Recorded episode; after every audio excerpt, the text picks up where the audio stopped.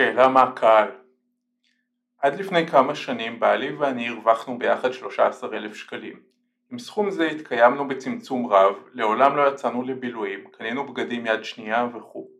למרות שהשתדלנו לחסוך ככל יכולתנו, בשלב מסוים נגמר לנו הכסף. תפסנו את עצמנו בידיים, החלפנו עבודות וכרגע אנחנו מרוויחים 22 אלף שקלים והצלחנו לחסוך 80 אלף שקלים. הבעיה, אנו ממשיכים לחשוב כל הזמן על כסף, חושבים שלוש פעמים אם להזמין פיצה, טסנו לחו"ל רק פעם אחת עם הילדים בשנים האחרונות. איך יוצרים איזון? אז אה, קודם כל, כל הכבוד לכם. יותר מפעם אחת כל הכבוד. קודם כל, כשהגעתם למצב שבאמת נגמר הכסף, אז uh, החלטתם לעשות שינוי. הרבה אנשים ממשיכים לסחוב, נכנסים למינוס, לוקחים הלוואה לכיסוי המינוס, ולאט לאט פועלים באופן שמעמיק את הבור שהם אה, נמצאים בו. עכשיו זה לא שיפוטי, לא כל אחד יכול למצוא עבודה אחרת וכן הלאה, אבל אתם אה, הצלחתם ומצאתם עבודה שהיא הרבה יותר אה, רווחית והתחלתם להכניס יותר.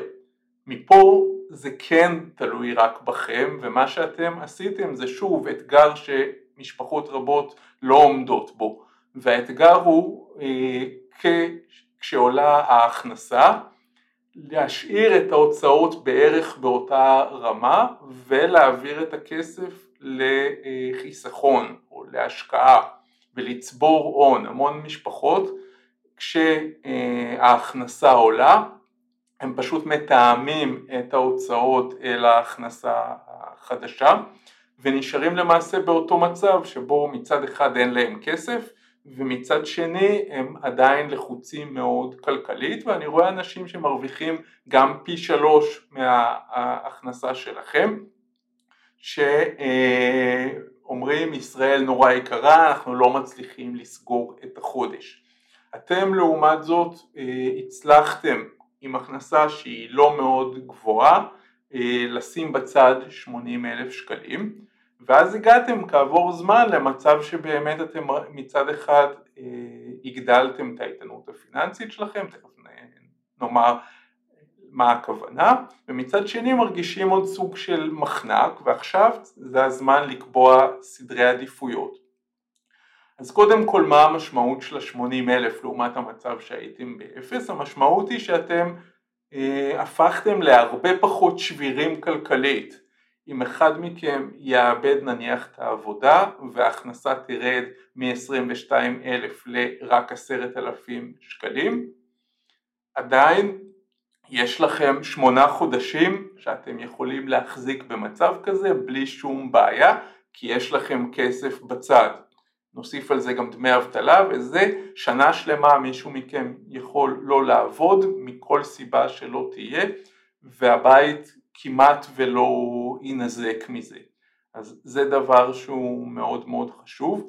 הוא גם בסופו של דבר מאפשר להרוויח יותר כסף, כי אם אנחנו יודעים שגם אם ניכנס למקום עבודה חדש ומשהו לא יסתדר, עדיין לא נקרוס כלכלית, אה, כי יש לנו כמעט שנה שאנחנו יכולים לא לעבוד, אז אנחנו יכולים לקחת יותר סיכונים להתנסות במקומות עבודה חדשים ולמעשה דווקא מתוך זה שיש לנו הון יותר גדול אנחנו יכולים אחר כך גם להרוויח יותר, זה פעם ראשונה. פעם שנייה באמת שאנחנו כמו שאמרתי איתנים, כל התחושה שלנו לנוכח כל מיני שינויים, אנחנו דור שהכיר גם את הקורונה, גם את המלחמה, גם דברים שיכולים לקרות סתם במשפחה, אפשר גם סתם לשבור רגל כל דבר כזה אנחנו יודעים שאנחנו נהיה הרבה יותר רגועים אם הוא יתרחש עלינו. לגבי ההמשך, יש לנו פה בעיה מובנית בכך שאנחנו, אם נניח אתם שמים כל חודש 3,000 שקלים, לא כתבתם כמה אז אני סתם זורק מספר, את הביטול בילויים שאותם 3,000 שקלים אה, שאנחנו שמים בצד, אה, מסעדות, אולי בגדים, אולי דברים אחרים שאוהבים לעשות ונמנעים לעשות כדי לשים את השלושת אלפים שקלים האלו בצד, אנחנו מרגישים כבר היום את זה שיש לנו 80 אלף שקלים בצד כאילו לא נותן לנו שום תועלת, זה לא מוחשי ולכן אה, זה כאילו אה, שמים סתם את הכסף בצד אז קודם כל כל הכבוד שלכם שהצלחתם לשים הרבה אנשים מסתובבים עם סיסמאות כמו צריך גם לחיות וכל מיני דברים כאלו ולא שמים כסף בצד. אתם את הדבר הזה אה, הצלחתם ומעולה. עכשיו התחושה של הלחץ וכל זה זה חלק מזה אני חושב שאפשר, או את האיזון היותר נכון, אפשר לעשות על ידי זה שגם קובעים מטרה, זאת אומרת אוקיי 80 אלף שקלים, נפלא, אמרנו נותן לכם יציבות, אבל מה הלאה? ולקחתי ועשיתי חישוב של אותם 3,000 שקלים, נניח שעשר שנים תשימו אותם בצד בתשואה של 7% שזה לא תשואה אה, גבוהה במיוחד לכל מי ששואל איפה מקבלים תשואה של 7% יש לי סרטונים אחרים בנושא, חפשו ההשקעה הראשונה בבורסה או משהו כזה. אה, עשר שנים שבהם תפקידו 3,000 שקלים בחודש ייתנו לכם בסיכומם כ-520 אלף שקלים.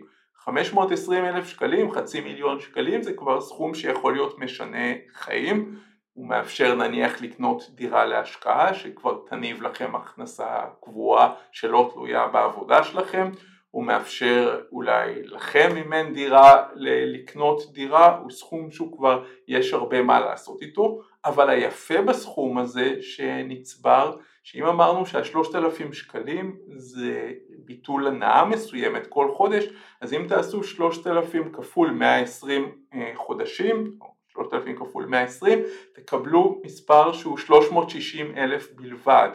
אז איך צברנו 520 אלף כשהוצאנו מכיסנו רק 360 זה בדיוק המשמעות של התשואה שצברנו על הכסף, הריבית זה ריבית, לא צריך להיכנס יותר מדי לזה כרגע.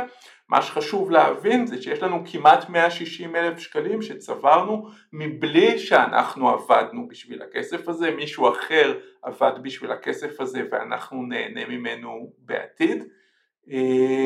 ואנחנו רואים שעצם זה שרק היה לנו משמעת אה, כלכלית ויכולת לעשות סדר עדיפויות וגרם לכך שבסוף צברנו הרבה יותר ממה שהוצאנו מהכיס שלנו.